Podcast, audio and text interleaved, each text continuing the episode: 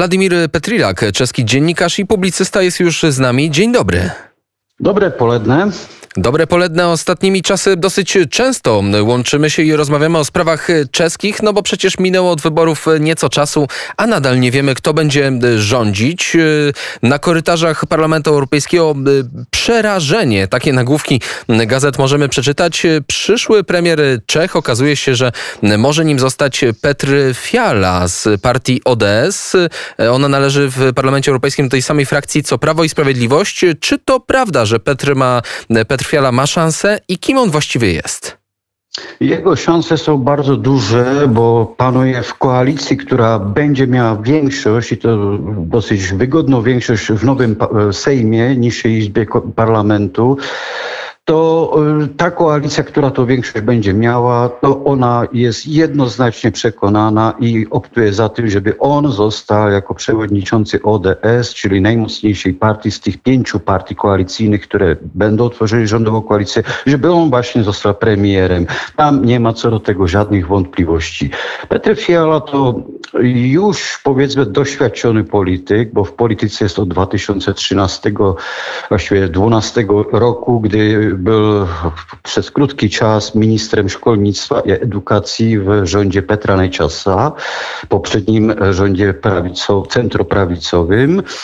Potem e, był e, w tym obecnym parlamencie wiceprzewodniczącym parlamentu i od 14 roku jest szefem ODS. Przejął partię ODS, czyli jedyną partię centroprawicową w Czechach tak naprawdę mam na myśli parlamentarną czy wpływową, w sytuacji totalnej rozsypki. To było po skandalu Neczasa. Nie wiem, czy słuchacze pamiętają, ale wówczas chodziło o to, że Neczas był premierem i do Urzędu Rady Ministrów padła jednostka antyterrorystyczna.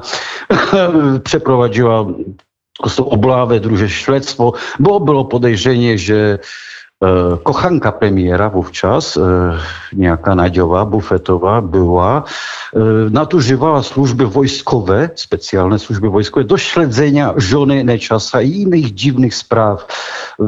No, po prostu, no i jej się doszło jeszcze do defraudacji jakichś dużych pieniędzy, sztabek złota i tak dalej. No był to tak naprawdę zamach policyjny, bo rząd upadł. E, właściwie doszło do rozpisania przedterminowych wyborów i mm, ODS w następstwie tego skandalu i tego puczu policyjnego, jak się to określa czasami, no z partii, która była rządzącą, spadła na poparcie mniej więcej oscylujące około 6-7%.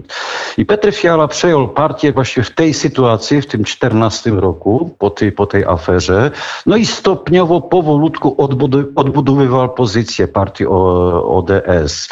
Z tym, że przed tegorocznymi wyborami parlamentarnymi nikt nie wierzył w powodzenie tego projektu, który on ogłosił. On był ojcem tego projektu, że ODS będzie startowała razem w koalicji z ludowcami i partią liberalną TOP 09.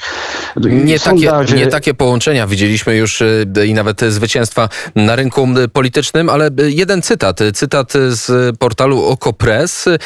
W swojej książce sprzed dwóch lat Petr Fiala cytuje europosła PiS Ryszarda Legutkę, premiera Viktora Orbana, krytykuje Unię Europejską, Amnesty International, Greenpeace oraz polityczną poprawność. Oto portret Petra Fiala, przyszłego premiera Czech. Tak grzmi medium Okom Press. Czy to oznacza, skoro Petr Fial, przyszły premier prawdopodobnie Czech, powołuje się na słowa polskich polityków rządzących, dobrze o nich mówi, ma, wyznaje, wydaje się, podobne wartości. Czy to może pomóc w sporze w sprawie Turowa?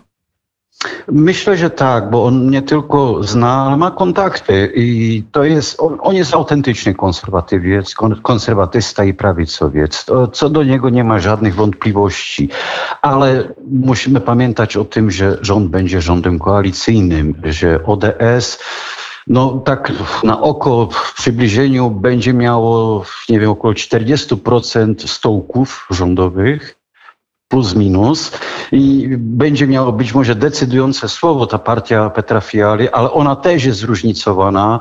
Tam nie, nie ma tylko konserwatystów, ale liberalowie w tej partii, więc to, że przewodniczący jest konserwatywny, dobrze nastawiony wobec Polski, jeszcze nie oznacza, że wszyscy tam są tacy. No a koalicja rządowa to już to już są różne klimaty, bo przecież w koalicji rządowej będą też piraci, to jest progresywna lewica, ultraliberalna i ultranowoczesna, jeżeli chodzi o różne rozwiązania ekologiczne czy społecznościowe.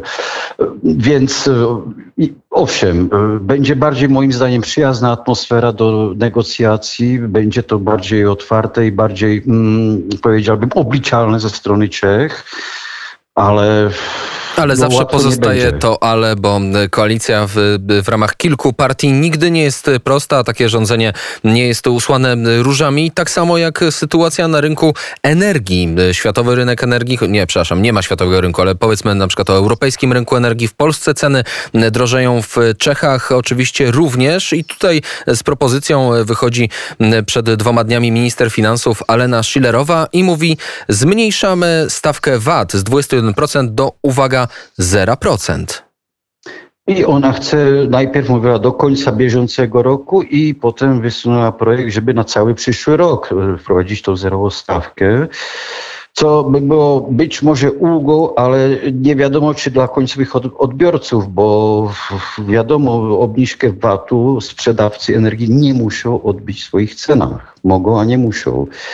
I y, jest jeszcze jeden, jedna okoliczność, bo Petr Fiala właśnie jest przeciwko, bo twierdzi, że to jest rozwiązanie niesystemowe.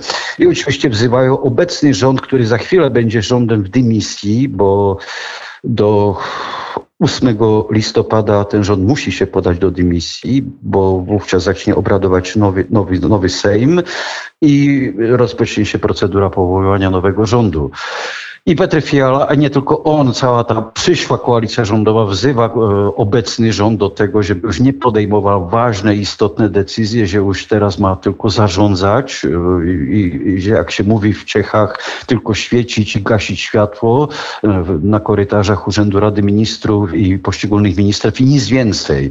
No więc zobaczymy, bo właśnie Fiala jest przeciwko temu rozwiązaniu, ponieważ raz by uszczupliłoby to dochody państwa, a on się już zobowiązał zobowiązał do tego, że obecnie przygotowany budżet, bardzo deficytowy, że on obniży ten deficyt, że ten budżet, e, obecna koalicja, ta nowa koalicja e, nie uchwali, że wprowadzi prowizorium budżetowe, przygotuje nowy, lepszy budżet, gdzie będzie o wiele, o wiele mniejszy deficyt. I to właśnie e, uszczuplenie zysków państwa przez zerową stawkę VAT-u od energii, no to by też oznaczało duży rozlot budżetu. I tu postawimy kropkę. Władimir Petrilak, czeski dziennikarz i publicysta, wyjaśniał nam sytuację na naszej południowej granicy w Czechach. Dziękuję serdecznie i do usłyszenia. Do usłyszenia, miłego dnia. Jak będzie po czesku? Do widzenia? Na schledaną. Na sfarano.